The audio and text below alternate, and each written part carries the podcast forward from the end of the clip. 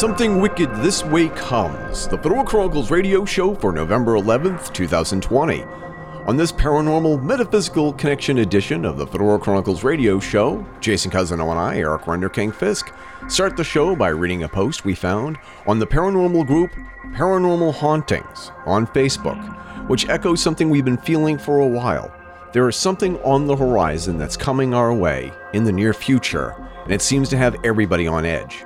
And no, it has nothing to do with politics. We also revisit our encounters with unexplained phenomena such as shadow people and dark apparitions. We finish the show by revisiting the Mothman Prophecies, then discuss The Bray Road Beast documentary from Small Town Monsters. The Fedora Chronicles radio show is brought to you by our patrons. Patreon.com slash Fedora Chronicles. For a mere dollar a month, you get early access to the show, show notes, behind-the-scenes action, and more.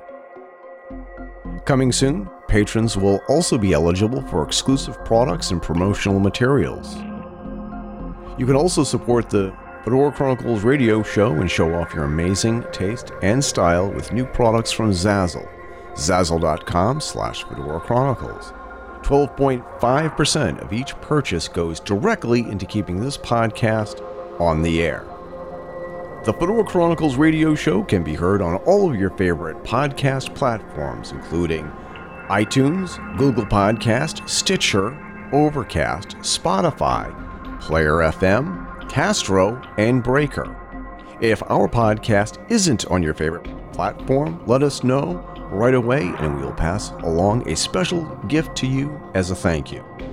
Our email address is fedorachronicle at gmail.com, or you can reach us on Twitter at fedorachronicle. Once again, here's Jason Cousineau and me, Eric Fisk from the Fedora Chronicles. Thanks for listening and enjoy the show. So before I get started, Jay, um, I want to just get this out of the way. We're not going to talk about the election. No. No. We're not talking about not talking about the election. That's it. This is your right. this is your this is your break, listeners. Exactly. And it's mostly because we need a break. We need a break. So you need a break. We, need. we all need a break. Wouldn't you like to take a break, too? I could you I could really go for a Doctor Pepper right now. Oh geez, so could I.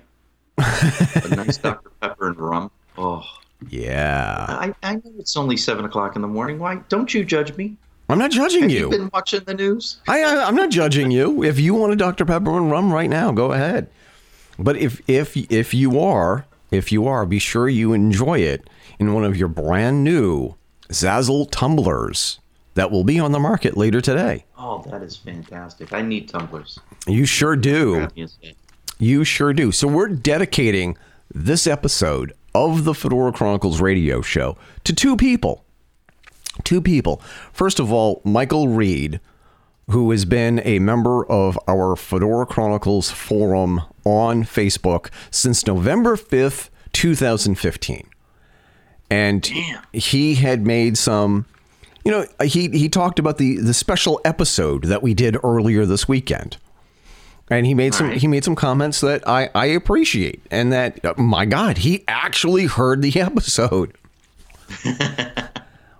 um, right, right down to the part about how I was yanking one of the pollster's chains about being a, a, a lesbian Eskimo with a doctorate degree in sixteenth century literature. So he, um, this episode is is dedicated to um, our listener, Michael Reed. And thank you for all of your great comments. Thank you for being so, uh, such a great listener.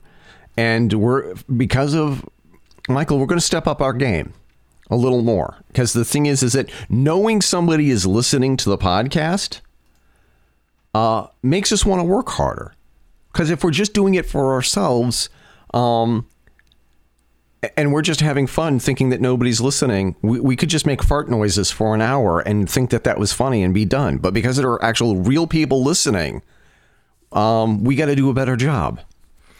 And This de- edi- uh, episode is also dedicated to this young lady, Dana Luke, who had posted this on the group on Facebook, Paranormal Hauntings, and wanted to start off the uh, the episode reading this and and going from there. And of course, somebody had to make a dramatic exit. Um, because he's like, oh, oh, you're gonna you're gonna talk about paranormal hauntings, but you're not gonna talk about non-paranormal hauntings. Okay, I'm out of here. And he has to do schoolwork.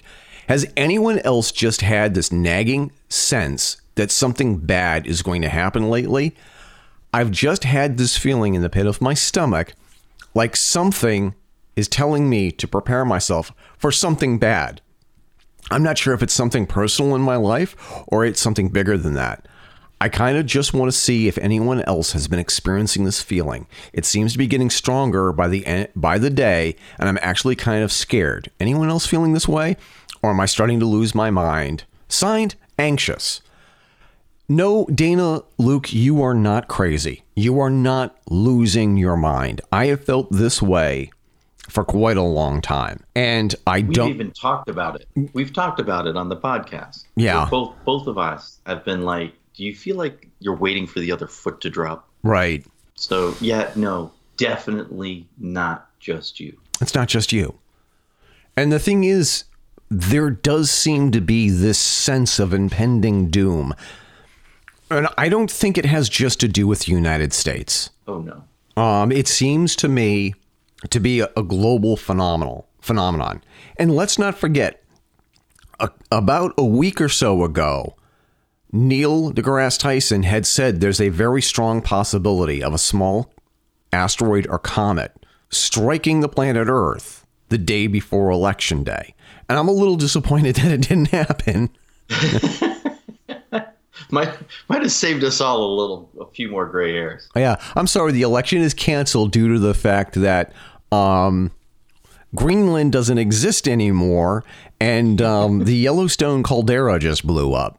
Right. Um. So what do uh. you, now? We have the election. We have COVID. We have the riots. We have many more people um, claiming that they're seeing supernatural phenomenon, whether or not it's Bigfoot or um, other strange monsters. A lot of people are claiming to see more U F Os. U F O activity is just going through the roof. Um, there does seem to be some kind of supernatural element going on. There does. There seems to be this electricity in the air that I can't describe. Yes. And, or negative energy. What's causing it? Oh geez. What could be causing it? We don't we don't know what's causing it, but there's we forget sometimes that they've scientifically proven that every human brain on Earth, including some higher functioning animal brains, actually exude, I think they call them alpha waves. They actually broadcast waves of energy. So it could be just the generalized anxiety that all of society is feeling that could be giving us that sense of impending doom. It could be a combination of things such as the the general feeling that people have regarding the state of politics in America. Um, we've talked about ad infinitum, ad nauseum, uh, the divisiveness and increasing intolerance within American politics. In an era where we're trying to get people to be tolerant of everything, we want them to be intolerant of everything except the opposing viewpoint, it seems. Mm-hmm. So it could be that. It could be could be that the the magnetic poles on the Earth are getting ready to shift, you know? I mean, last science I looked up on that said that generally speaking, these poles shift about every two hundred fifty thousand years or so, and ours ha- currently haven't shifted in over three hundred thousand. So we're kind of overdue for that. Yeah. That could be it. Um, it could be that the portal that is known as Skinwalker Ranch has been being opened. I know my daughter is a practicing witch, and she said that there was a coven that actually tried casting a curse on the moon itself. Oh, jeez. Seems to me that's probably not a good idea. But people are stupid. So, you know, it could be a lot of things, man. Could be a combination of all of the above. No offense, but why would you want to curse the moon? I don't know. I asked her that same question, and she just looked at me and said, Dad, people are idiots. Yeah. So, I mean, it's a refrain she's heard her entire life. So her using it on me was a little bit of comeuppance there. But anyway. Yeah, it just as, I mean, I don't know if, how much people know about witchcraft, but the energies that people try to harness when casting spells are normally drawn from powerful forces of nature. Wind, the sea, um, the earth itself, the moon, the sun. These are supposedly very powerful sources of energy. So laying a hex on one or more of them just doesn't seem like a good idea. Yes, it yeah, do, it, do, it it absolutely does seem like there is something going on. And my other son, Kylo, a k a. Coppertop, a k a. Alan, had said that there's this sort of like this sense as if Halloween did not end on October thirty-first. It sort of feels as if he's not sure if the Halloween season begins at Halloween or a week or two before Halloween, or or the Halloween crests at October thirty-first. And it's like everything sort of peters out as you head out towards like the Christmas season. Or is is it sort of like Halloween is kind of like the season Halloween, and the the, the feelings associated with Halloween is sort of like stuck. It's sort of like the calendar page won't flip, um, because of there are some supernatural elements going on. He made that observation, and I thought that was really sort of interesting. And it was just like there was this kind of like, um, well, that's almost like that joke on the internet of, you know, did we really want to turn the clocks back to get another hour of twenty twenty? Or that other joke where people are like, you know, I'm expecting New Year's to come, and then the clock just goes, changes from eleven fifty-nine p.m. to twelve p.m. to twelve oh one p.m. Yeah. You know, or the clock changes from eleven fifty-nine to eleven sixty. Yes. You know, I mean, there's definitely is that sort of sense of unreality. Yeah. Almost like anything can happen because so far this year's been so fucked up anyway. Right. And I get that. I totally, totally get that. It really does seem as if that there is this sort of like this strange sense, there's a strange thing, something going on, and that more people are starting to just embrace the fact that there is, there is paranormal. There is something. You can't just say, oh, that's just like fantasy, fairy tale, make-believe stuff. There are more people who are willing to say, I believe in the paranormal. I believe that there is a realm beyond that which we see in our daily lives. There's a there's a lot more going on that meets the eye. Um, yeah. One of the things that I also wanted to bring up here is that, first of all, I I, I reached out to talk to um, Ryan Skinner on Twitter, and we reached out to him and we asked him if whether or not we might see him at the MUFON convention this coming July. It's still up in the air. Um, but we're making every effort we can to, A, get him on the podcast and talk about what's going on at Skinwalker Ranch. And we definitely want to be able to sit down and meet with him and talk to him at the MUFON convention and get his take on what's going on with the convention. I think that Ryan Skinner is probably one of the biggest names in the realm of paranormal that you don't know. I don't understand why he's not um, he's not more popular, or his name is not more of a household word, as it were. Um, and he, I think that he wrote the best book on Skinwalker Ranch. And Walt Schnabel and I talked about his book in, in a previous episode. We really got to try and get him on. We got to try harder to get him on the show. Um, and on, I think I think it's Ryan Skinner's group. It's it's just the Skinwalker Ranch, and there are about seventeen thousand of us who belong to this group. Um, Robert, I believe it's Robert Goerman. Robert Goerman.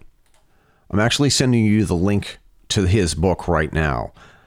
And you mean Goerman? G O E R Goerman? I'm actually sending it to you right now. It's I'm sending it to you uh, via our Facebook chat. Okay. The name of his book is It's Not Sleep Paralysis, The Global Nightmare of Non-Human Intruders. Well, damn. And it's a th- it's thirty-one pages. And he's another person that I would love to be able to get on the podcast.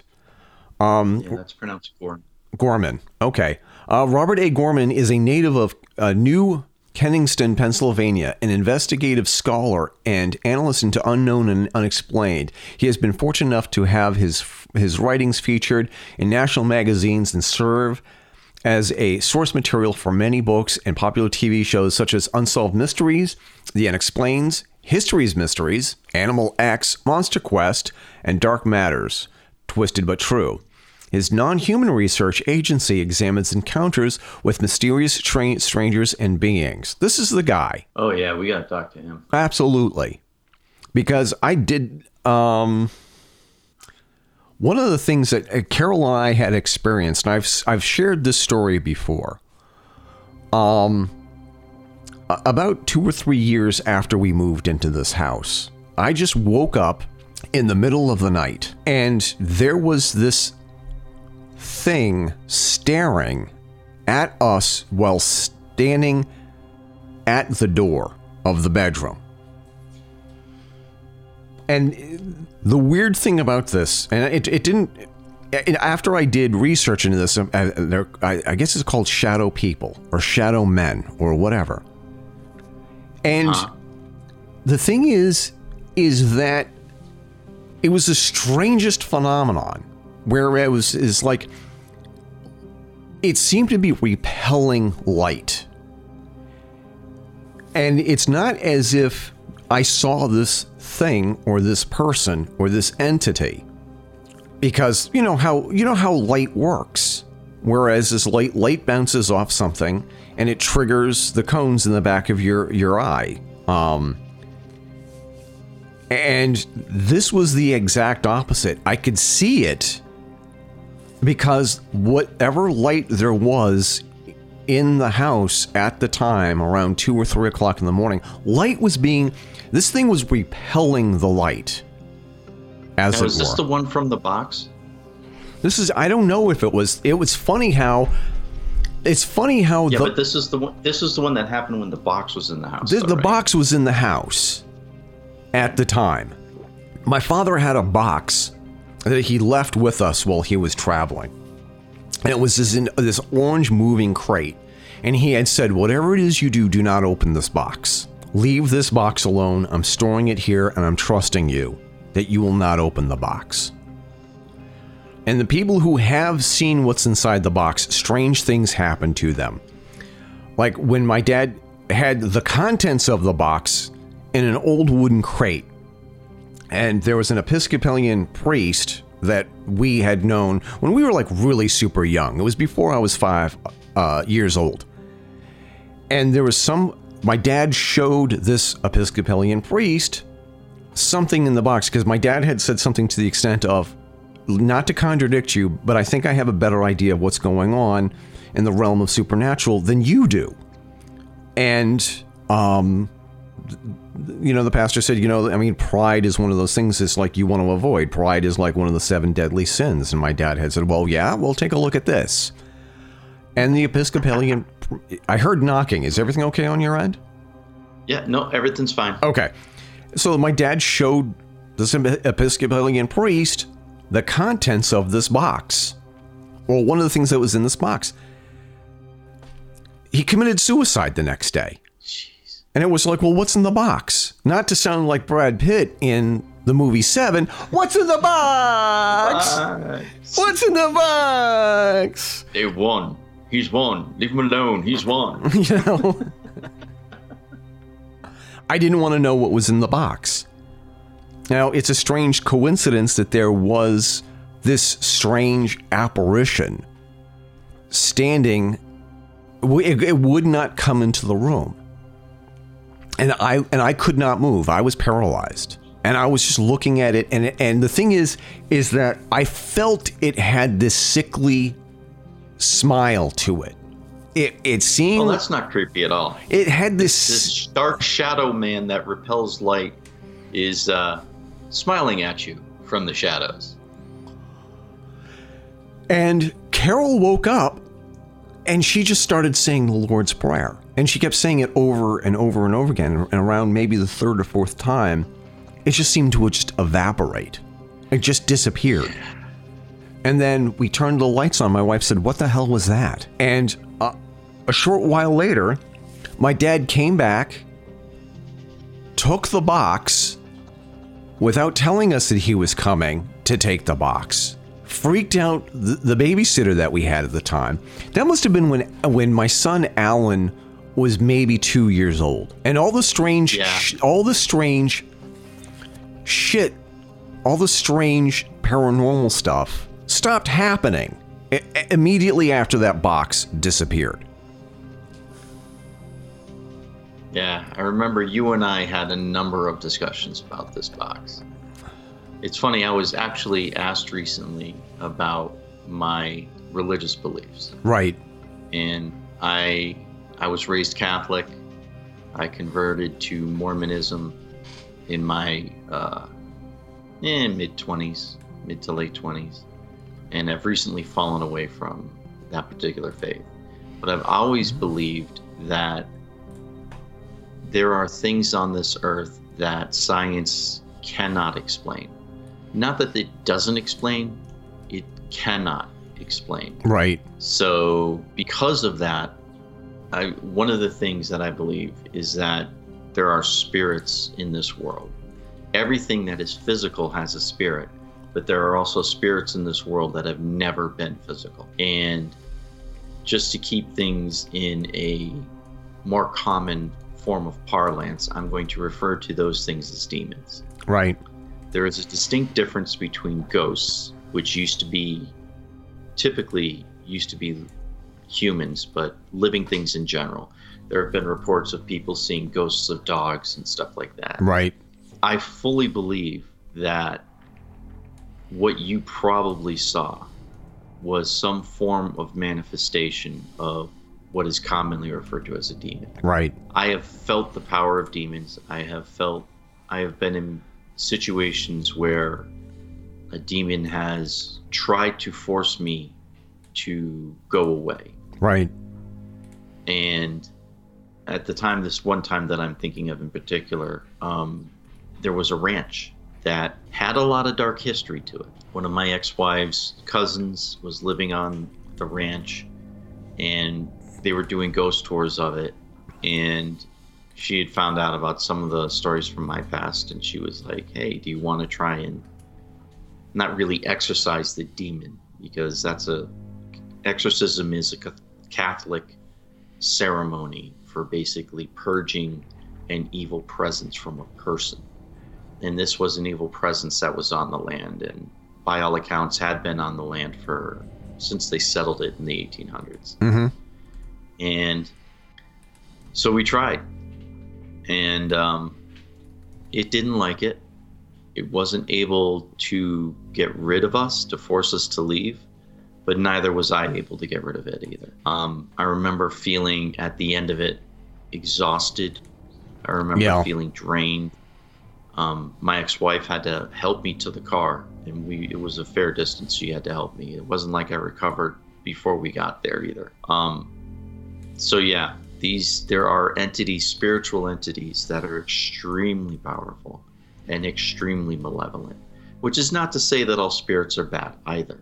Yes. There are certainly equally powerful spirits, for lack of a better term, of goodness, right, of light, that are at work in this world. There is, I am firmly convinced, there is, there are things that go on in the spiritual realm that manifest themselves to us in other ways than we typically think of as empirical. So, like the malaise that we've been feeling, I think could definitely have a spiritual component to it. I, I firmly believe that it yes. has a spiritual component to it. Um, I still believe in God. I still believe in Jesus Christ. I just have a problem with some of the organized religions, yeah. interpretations of them. Um, so a lot of, like, the sh- the shadow guy that you saw, right?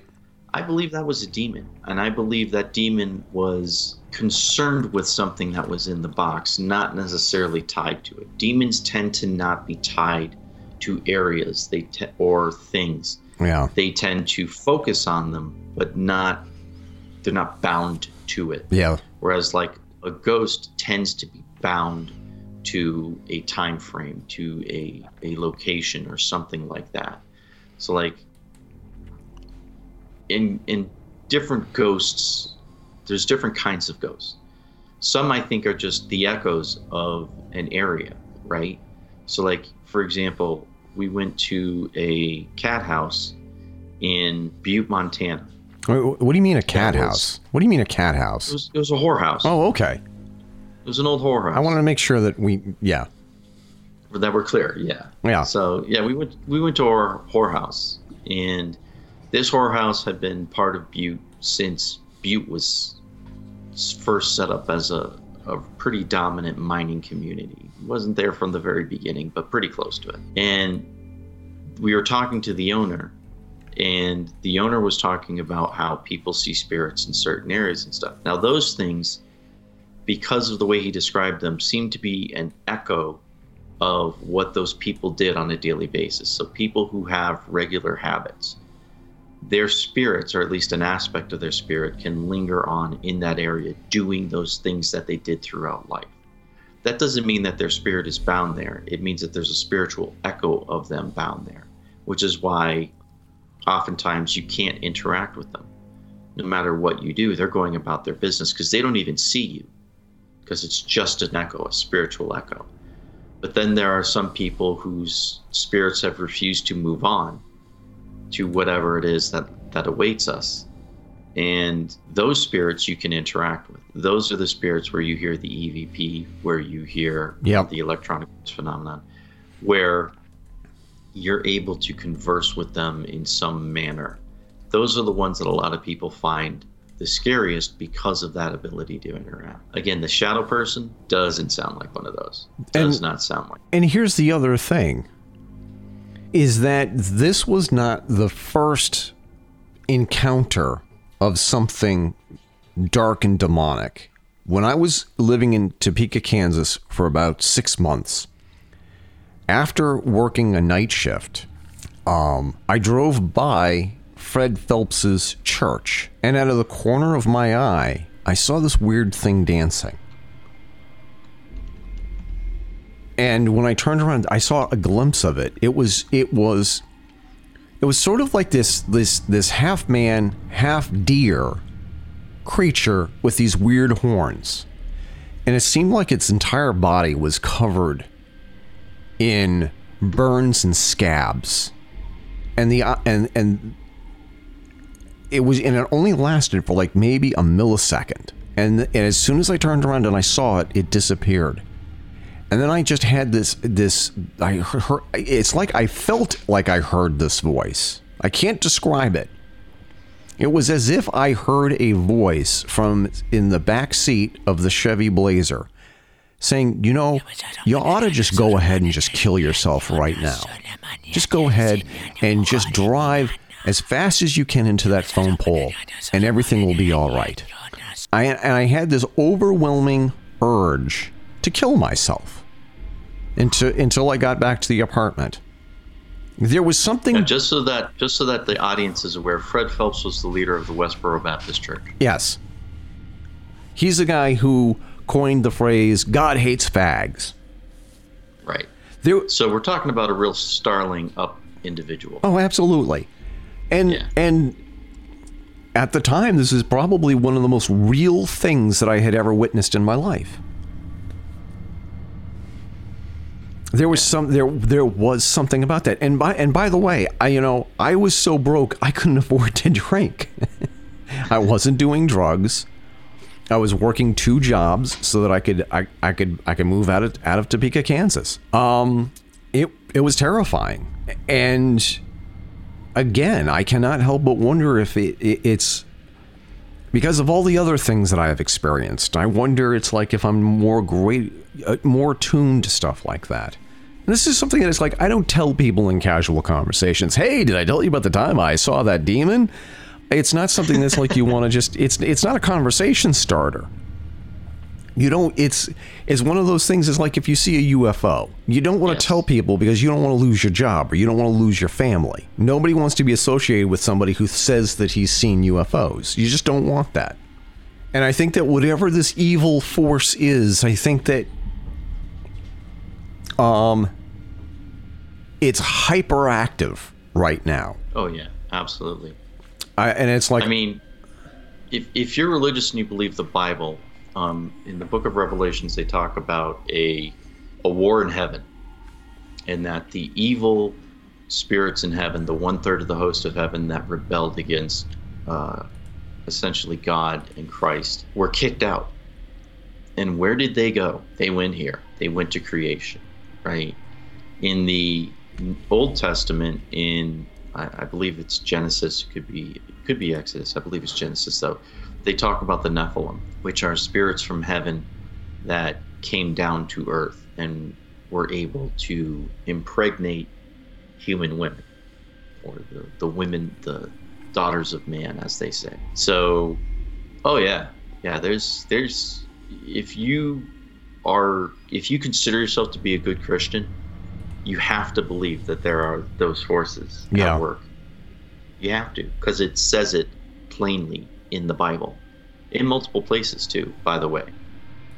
Um, Christ himself contended with the devil when he was on his exodus of forty days in the desert. I forget, I think that was Luke, but I, I forget what book that's in. But, oh yeah, there's there's there's there's more going on here than what people who are followers and adherents of the religion of science are more are not willing to agree with. Yeah. In spite of the fact that we can measure them using scientific equipment. You know, um, for example, on that, that ranch I talked about earlier, when we were in certain areas, if you appealed to the spirits that were tied to those areas, you could watch a thermometer drop fifteen degrees. Yeah. And then when you were done talking to them, you would watch the thermometer rise back up those fifteen degrees. We can measure their impact on us. E V P is another way that, that people do that, although there's a lot of people that are skeptical of it. How are you going to argue with the temperature rising and falling? You're going to call it coincidence? Yeah, good luck with that. I just don't, yeah. You know, um, you can measure um, the electromagnet magnetism of the area fluctuates at the exact same time that that temperature is fluctuating. And there are hardcore followers of the religion of science that will say, well, that can happen because of this, that, and the other thing. Okay, but it's happening on command is what it boils down to. And it's no, it's not one hundred percent reliable. But, you know, there are times when you go to hang out with your friends and they're like, hey, you know, I can't make it tonight. So you're talking about a phenomenon that is responding in a very human manner. Yeah. But again, you know, it's just coincidence. It's just a coincidence. And you just can't. You just cannot just write it off as if it's nothing. You can't just write it off as if, oh, it's not it's not a big deal. It's a pretty... It, there are a lot of skeptics out there, and I understand why the, um, there are skeptics out there. You don't you don't really want to believe this stuff. You don't want to believe in dark forces and supernatural forces out there, because the reality of that and the implications of that is pretty scary. Um, and it's it's hard to sort of like wrap your head around what's really going on. There's a there's a great movie out there called The Mothman Prophecies, and and it's based on a book. And the movie is a modernized version of of, of a allegedly true story. Notice how I said allegedly, because I'm not exactly sure. I'm not exactly sure if it's if it's true or not.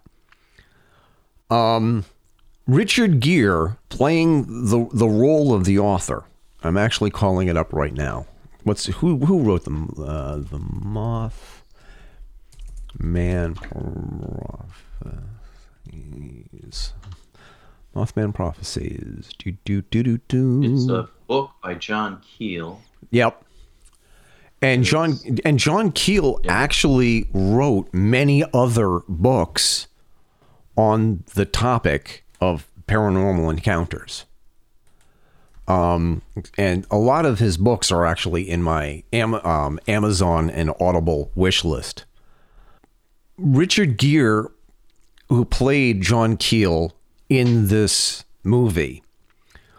Um, John Klein in the movie. John, yeah. The, um, there is sort of like... You, Your psyche starts to break down a little bit when you have too many close encounters with the paranormal kind, as it were, and when you start questioning your own sanity. And that you're... Well, you're, it's all about acceptance. But all, yeah, go ahead. And the thing is that it was just like, as the time progresses, and in the book, John Keel and his encounters with... this entity, I'm not even sure if it really is the Mothman, because there's another character involved. Um, he does start to go insane and starts to question his own sanity and his own reality. And he did kind of have to snap out of it in the end. And one of the things that a lot of people that I've spoken to about in dealing with the paranormal is that you start to like question your own sanity. Like, did I really see what I say that I saw? Did I really see what I think I saw? Do did I? Um, am I imagining things? Am I going crazy? Am I nuts? And it gets to a point where a lot of people like, be careful what you wish for. A lot of people who say that these they saw these things, they wish they never saw it, because it is life changing and life altering, and not in a good way. Yeah. Just to show. And again. Yeah. Go ahead. J- To, to my way of thinking anyway, um, it's life-changing, but it doesn't have to be detrimental. It all depends on your level of acceptance, right? I mean, I, I hate to quote a movie like Beetlejuice in a time like this, right, during one of these discussions, but it's very, very true. People refuse to see things that are strange and unusual. So when they're confronted with it face-to-face, they try and rationalize it. Their mind tries to find that scientific explanation for it, for to, that matches their understanding of how the world works. You know, and, and people like you and I who have had enough, where we're like, okay, the evidence on the other side is as compelling as the evidence on the rational scientific side. So therefore, the rational scientific side cannot be cannot fully explain everything, and therefore we become more accepting of these things and are better able to deal with them.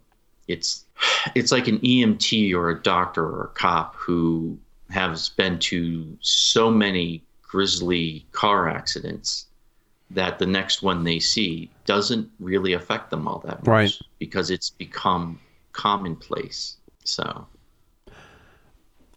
another thing that I wanted to talk about, since we're already in uh, well into the realm of the paranormal here, is that um, there's like a, a renaissance of really good paranormal documentaries out there because of the technology that exists today, with a lot of off-the-shelf software and hardware and cameras and audio equipment.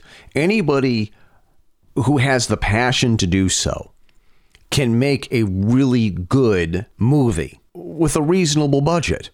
If you have a couple of thousand dollars, you could make a good documentary.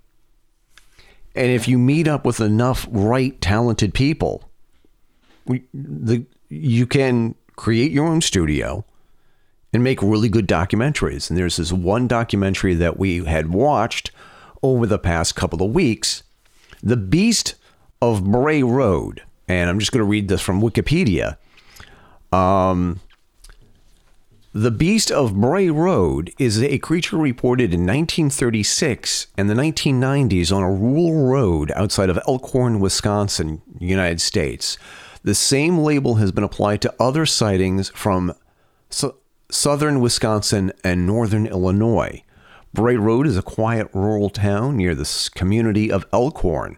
The rash of claimed sightings in the late nineteen eighties and early nineteen nineties prompted a local newspaper, the Walworth County Week, to assign reporter Linda Godfrey to cover the story. Godfrey was initially skeptical, but later became convinced of the sincerity of the witnesses. Her series of articles later became a book, The Beast of Bray Road, Tailing Wisconsin's Werewolf. And um, again, it's sort of like it gets back to the whole notion of the people who have witnessed this thing wish they never saw it. They said, I wish I, ne- I wish I never saw it. And when I saw it, I wish I never said anything. It's brought me nothing but misery. And it was one of the speculations is, and I'm of two minds of this.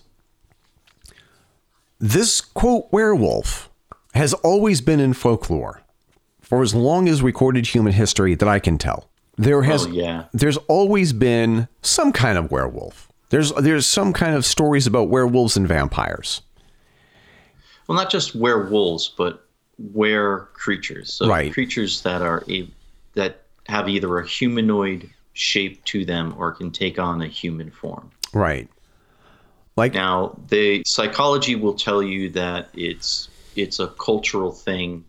That, you know, ancient mankind came up with these stories to explain certain things that they lacked the intellectual understanding to comprehend. That's the rationalization for it.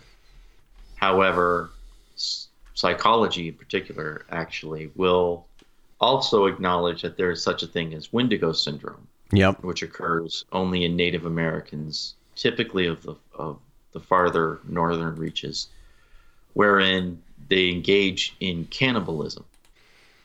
And I mean, we can get into the mythological aspects of the legends of the Wendigo, but the truth is every culture on earth has some sort of vampiric vampiric legend or vampiric sightings, that sort of thing, or they have some form of shapeshifter. Like the ancient Hawaiians, for example, and the ancient Polynesians have legends of shapeshifting sharks, weresharks, if you will. Right. So that is cool as hell. I hadn't heard of that. And I've been through Elkhorn, Wisconsin. It's, it's like one of those things where it was just like, um, if money was no object, I would definitely... I think it would be, if we had, if we had the funding... I think it would be fantastic for you and I to just design a road trip. Oh, yeah. Either I fly out to your place, you fly out to my place, and we just drive across the country and we just hit these these hot spots. Like we go to um, uh, the Pennsylvania. Is it the Jersey? Is it New Jersey? Or no, it's Pennsylvania that is famous for the Mothman. Yeah. Right? We go there. We go to... Um, well, we probably, it would make more sense if we flew out to your area and we started in Salem, Massachusetts. And we just went on a paranormal trek. Yeah. Across the lower forty-eight. You know, we stop at every haunted hotel. I stop, you know what I mean? This would be like a four-year road trip. Right. Because there's so many of these. But that would be, that would be just... fantastic. And, you know, we ideally we would report on it every night or, you know, as we're going through it, record what we're seeing, what we're feeling, all of that. I mean, that would be that would be awesome. It would. That would be awesome. So you listeners, if yes. you want to hear such a show, We need a lot of funding. Because that's the thing that drives me crazy, is that you hear of these people who win the lottery, and it yeah. was just like, that's it. They quit work. They stop working. They buy a boat. They get a vacation house somewhere in the Caribbean or something like that, or they just blow it on just ridiculous stuff. Like all the Star Wars toys that you your your parents would never let you have while growing up. You spend all your lottery winnings on that. Right. When it, and you end up needing to have a full-time job. uh, I know that if I ever won the lottery, I already know what we would be doing. And when I say we, I don't mean me and Carol. I don't mean me and the boys and Carol. I mean you and me. I mean you. Oh, yeah. You and me, and, you know, uh, hook up with Doug and, uh, you know, drive, oh, yeah. drive across the country and do these paranormal investigations. I would like to have somebody, somebody like Doug, who would be a great um, skeptic, because he doesn't believe right. in all of this paranormal stuff. Um, yeah, Doug is definitely the more scientific minded end, so he would be more willing to believe in U F Os yeah. and less willing to believe in like the, the Beast of Bray Road. Right. You know, and I think actually the three of us would be great because of that. You, you're kind of all over the map right. with your paranormal experiences. Mine tend to have been more spiritual and haunting related. And Doug is definitely much more willing to believe uh, U F Os. I don't know that he's actually seen one. I haven't had that conversation with him. I don't yeah. believe he has, but he's definitely more willing to accept that. Yeah. So that would be that would be fun. Uh, but getting back to the question that I wanted to hear, why do you think that there is, I don't want to say that there's a rash of sightings. I don't know how to describe it. There just seems to be, A, more sightings now more than ever. If you throw away the obvious fakes, right, you can definitely throw that out. It's more socially acceptable to say that you believe in unexplained phenomenon and the paranormal. It's it's almost as if that's been normalized. What do you and and there's and there's more. There's more. Well, I mean, there, there's there's more sightings of these cryptozoological creatures or cryptids, I think you call them. What? Yeah. And it and it, and it also it gets back to how we started the show with um, Dana Luke's question about this nagging feeling of something bad happening, and that she posted in the Paranormal Hauntings. What is going well, I on? Think, I think we're seeing a number of things happening here. One of them is there was a prevalence of shows like Ghost Hunters and Ghost Hunters International and things like that. There was a lot of shows like that in the early aughts, in the early teens. And therefore, the awareness, the social consciousness is definitely more aware of that. And to answer things from a more spiritual standpoint, whenever you focus on spiritual things, you tend to draw spiritual things to you. To quote the great master Qui-Gon Jinn, your focus determines your reality.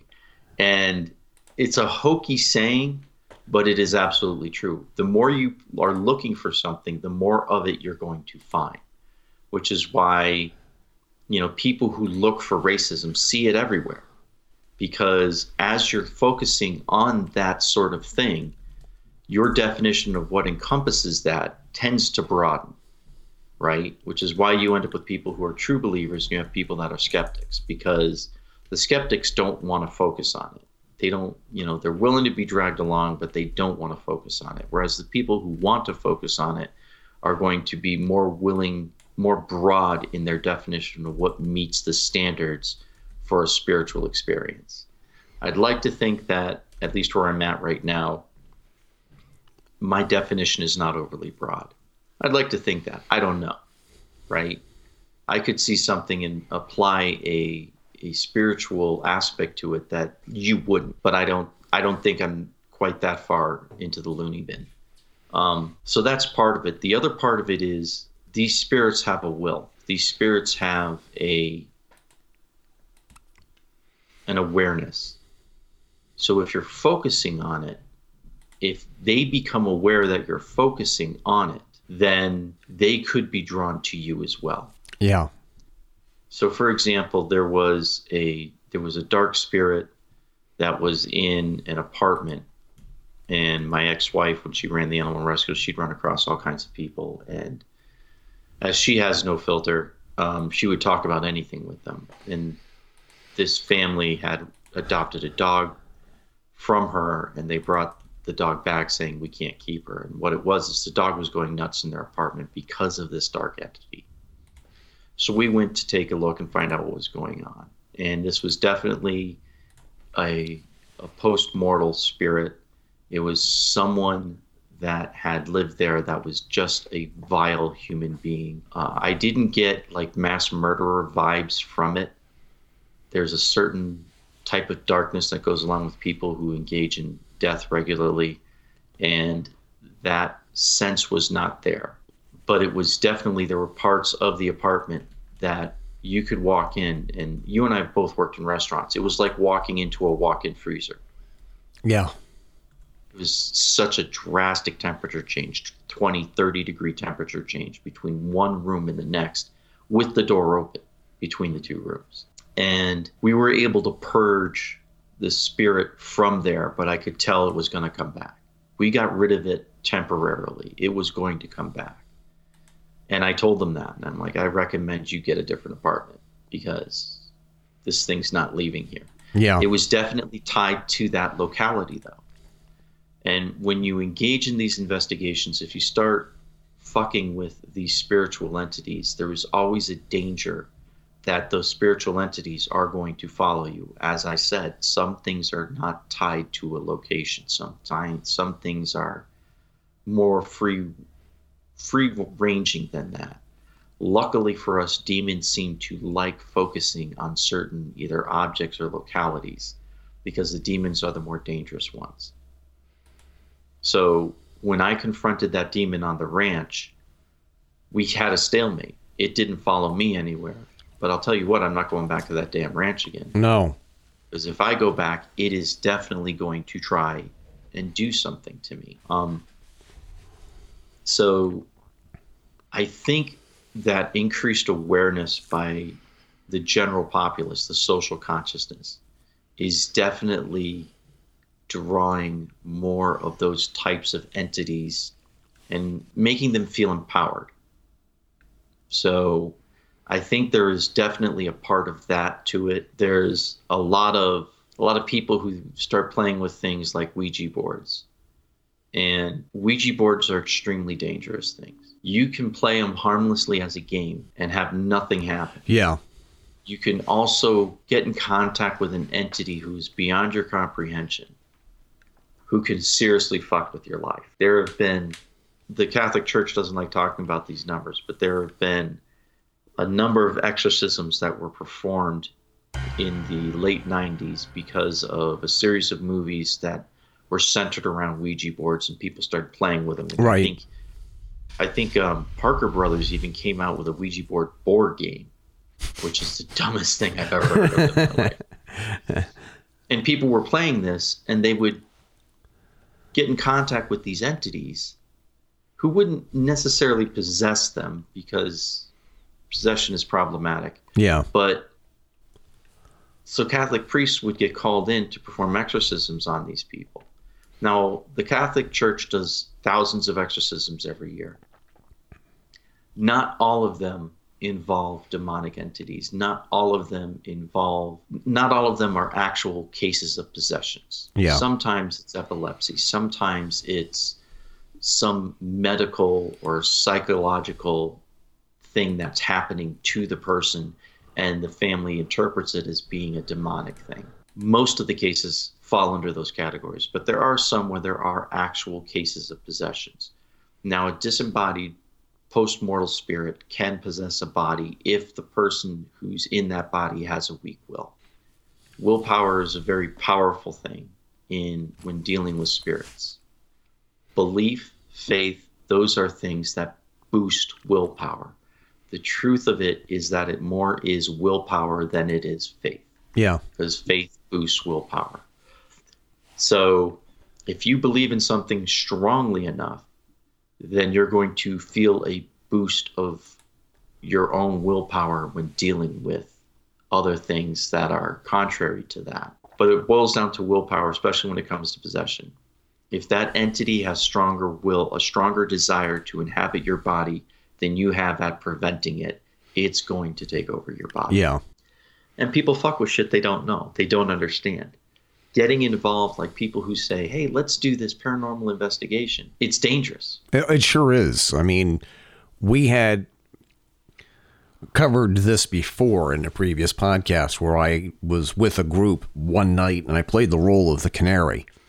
And the canary is somebody who you take to um, a location, and the canary knows nothing about this location. They know nothing about the history. And you might take them to someplace that has no paranormal or supernatural um, associations with them history. whatsoever. They have they have no paranormal history at all. And they said, hey, do you feel anything? And if they say, no, I, I don't feel anything. And then you take them to a location uh, that does have some paranormal history to it. And they say, do you feel anything? Yeah, I, I do feel some weird tingling, or I feel cold, or whatever. For this group here in the Cheshire area, for a couple of nights, I played the role of the canary. And okay. I had set up my camera and in the cemetery, this old Revolutionary era um, cemetery where there had been a lot of activity. And weird shit happened that defies explanation. Like, for example, I had my my my my Canon Rebel camera on the mount, and I cinched it up really tight so it would not move, because it's if you don't tighten it enough, the camera itself will like dip down. And I walked away, and I was like, with a mobile recorder, and I was just, just trying to just get a, a lay of the land, as it were. And when I came back, and keeping in mind that my camera was in my sight the entire time, I there was never a moment where I could not see my camera. When I went back to it, it had turned forty-five degrees. Wow! And it was just like, how did that? And I asked, now, how much of a time frame? What time frame are we talking about here? Like just a minute or we're, two? We're talking about five minutes. Okay. I was able to walk to one end to the other in less than five minutes, but the camera was always in view. Because the thing is, is that I kept turning around, and there was nobody else in the group that was nearby, that was close to it. Nobody could have run over to it, turned it, and then ran away from it. And why would anybody do that? Why would anybody fuck with me like that?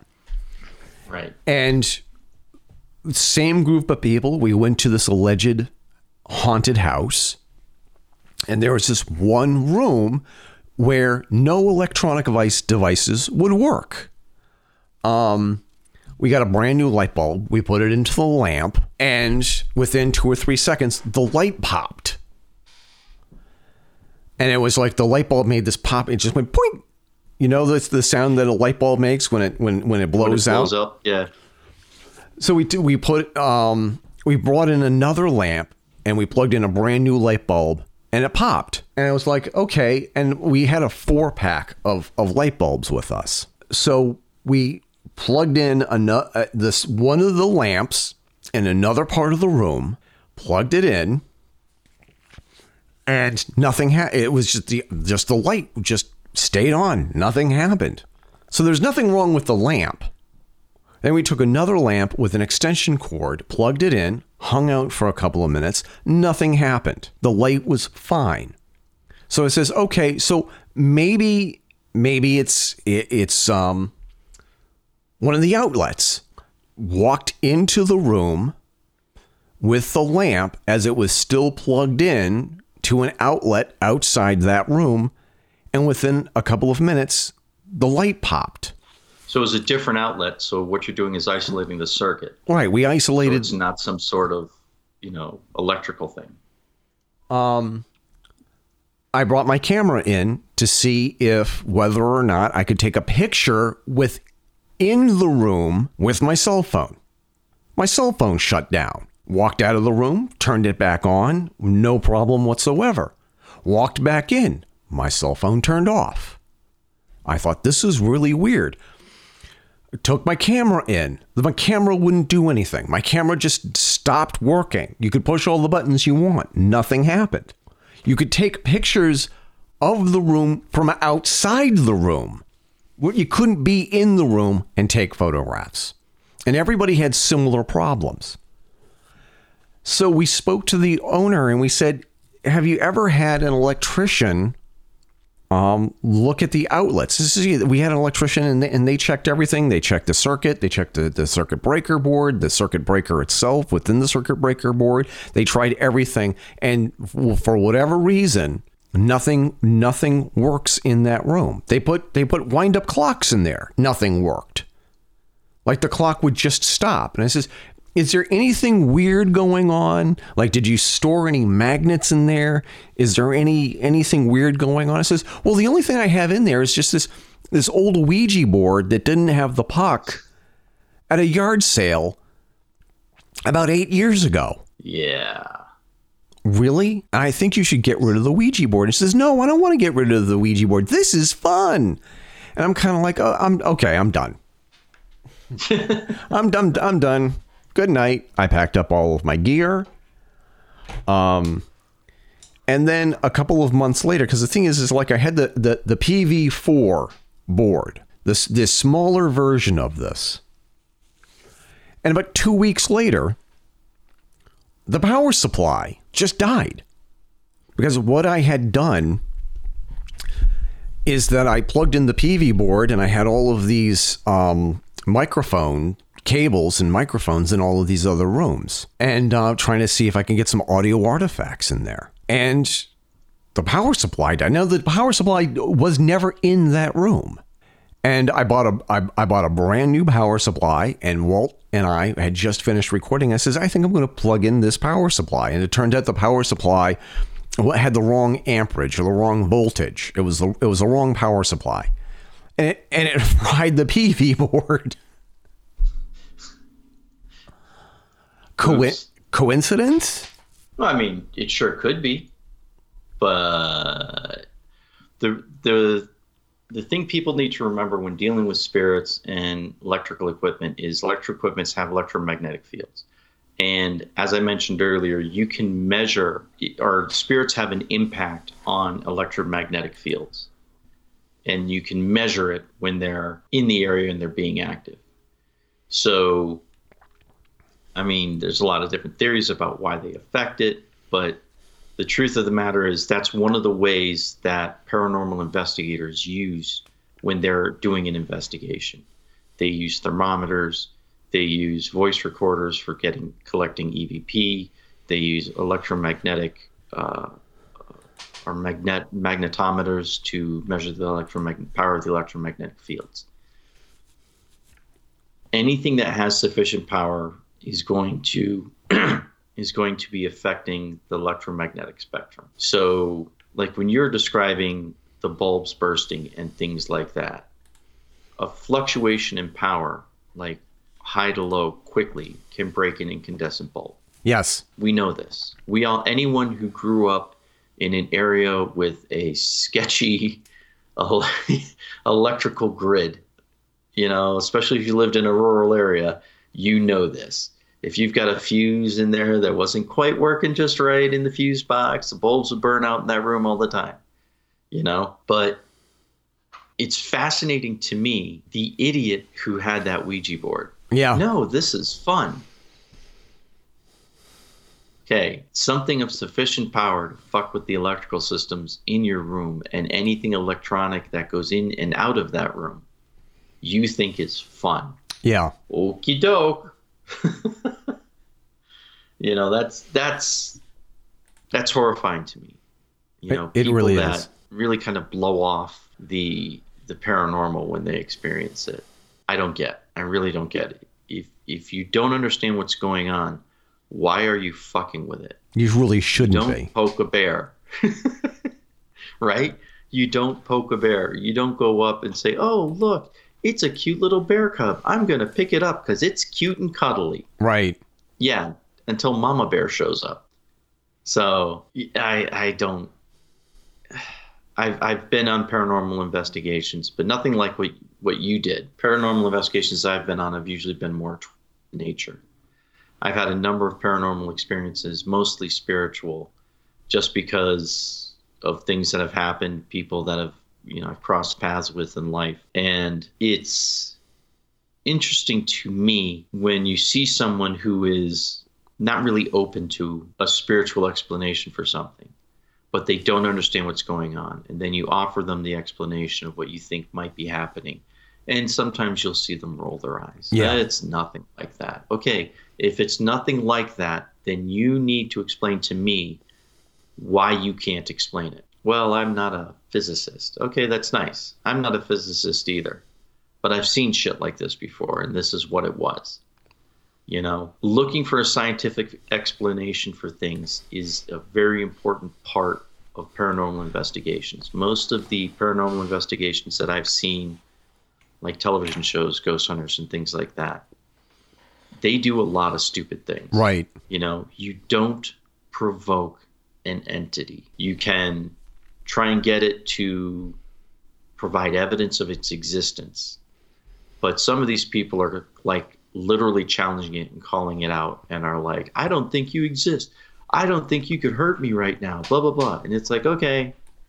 Yep. Might want to dial that back a little bit. You might want to shut the hell up. Exactly. You might want to stop doing that because exactly. they, they, they are unforgiving. They're, and they are relentless until they move on to somebody or something else. Um, right. And especially when it comes to things like what I've been calling demons. Demonic entities, if they can somehow kill you, now your spirit is going to be released from your body.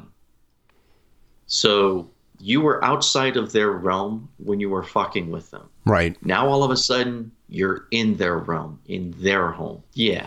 No, not that's good. not good. That's like Jeffrey Dahmer inviting you over for dinner. Kind of not good. Yeah. Yeah, not good. Not good. On a scale no, of one bad. to, yeah, on a scale of one to ten, that's maybe eleven on the stupid side. That's like not yes. smart.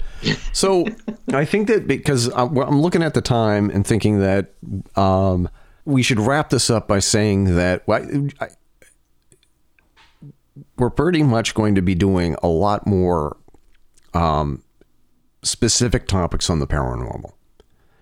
And, yes. and um, I sent out a couple of invitations to um, some authors to see if I can get them to join us on the show. Well, that'd be awesome. And definitely reach out to people and say, listen, if you have a book and if you have um, an experience in the paranormal and you've written about it, we would love to have you on the show and talk about what's going on, because I, there's something there's something about Dana Luke's post on Paranormal Hauntings that really sort of reawoken something inside me and said we should really sort of like delve into this and get and talk to people. How did you get interested in the paranormal? How, how did you get into this?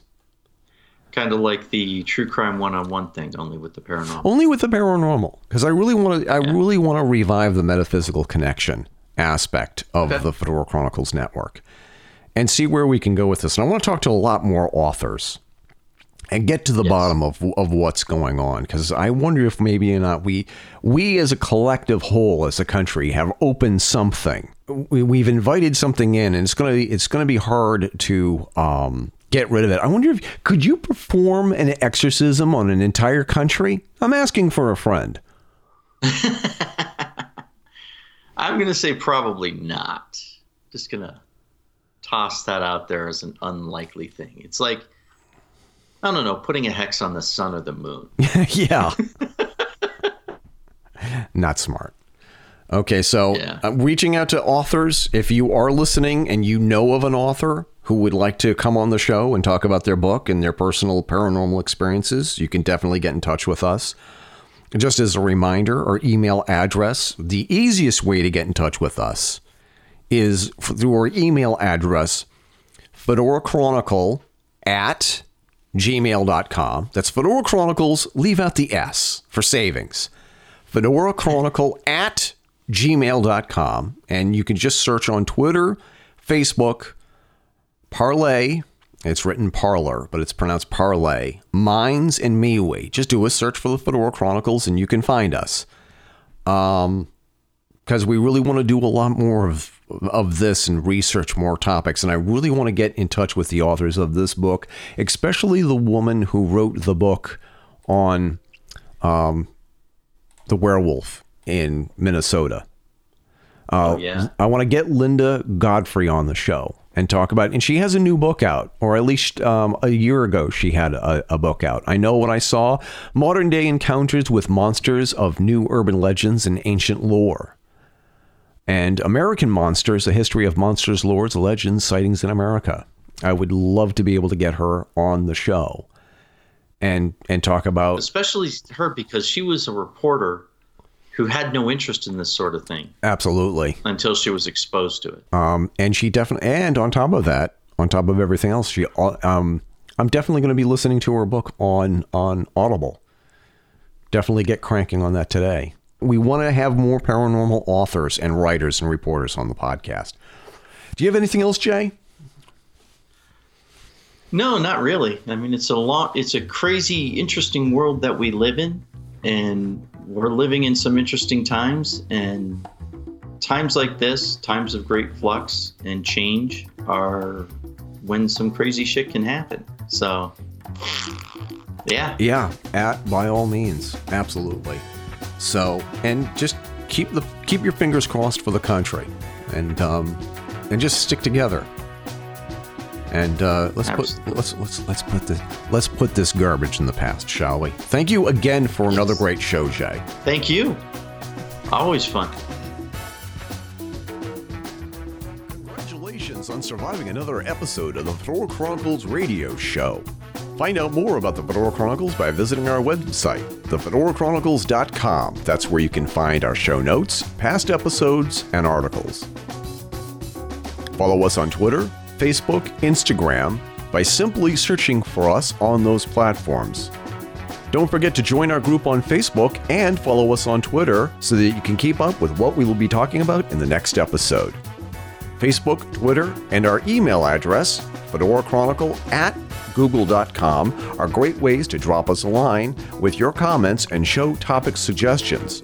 And if it's any good, we promise we will read your comment on the air. Support the show by contributing to our Patreon page, patreon.com slash Fedora Chronicles. For a mere dollar a month, you get early access to the podcast, updates on what we're doing, and for five dollars a month, you get all that and a t-shirt and coffee mug of your choice. Terms and conditions apply. Thank you to all of our listeners who are already contributing. You can also support the show and show off your incredible, impeccable taste by buying our merch at Zazzle.com slash store slash Fedora Chronicles. The theme songs for the show are Royal Flush and Black Cabaret by Olive Music. All other music on the show is listed on the show page and has been provided to us by Premium Beats from Shutterstock. Copyright The Fedora Chronicles twenty twenty, all rights reserved. On behalf of my co-host Jason and I, this is Eric Renderking King Fisk signing off and reminding you to keep your chins up and your fedoras on.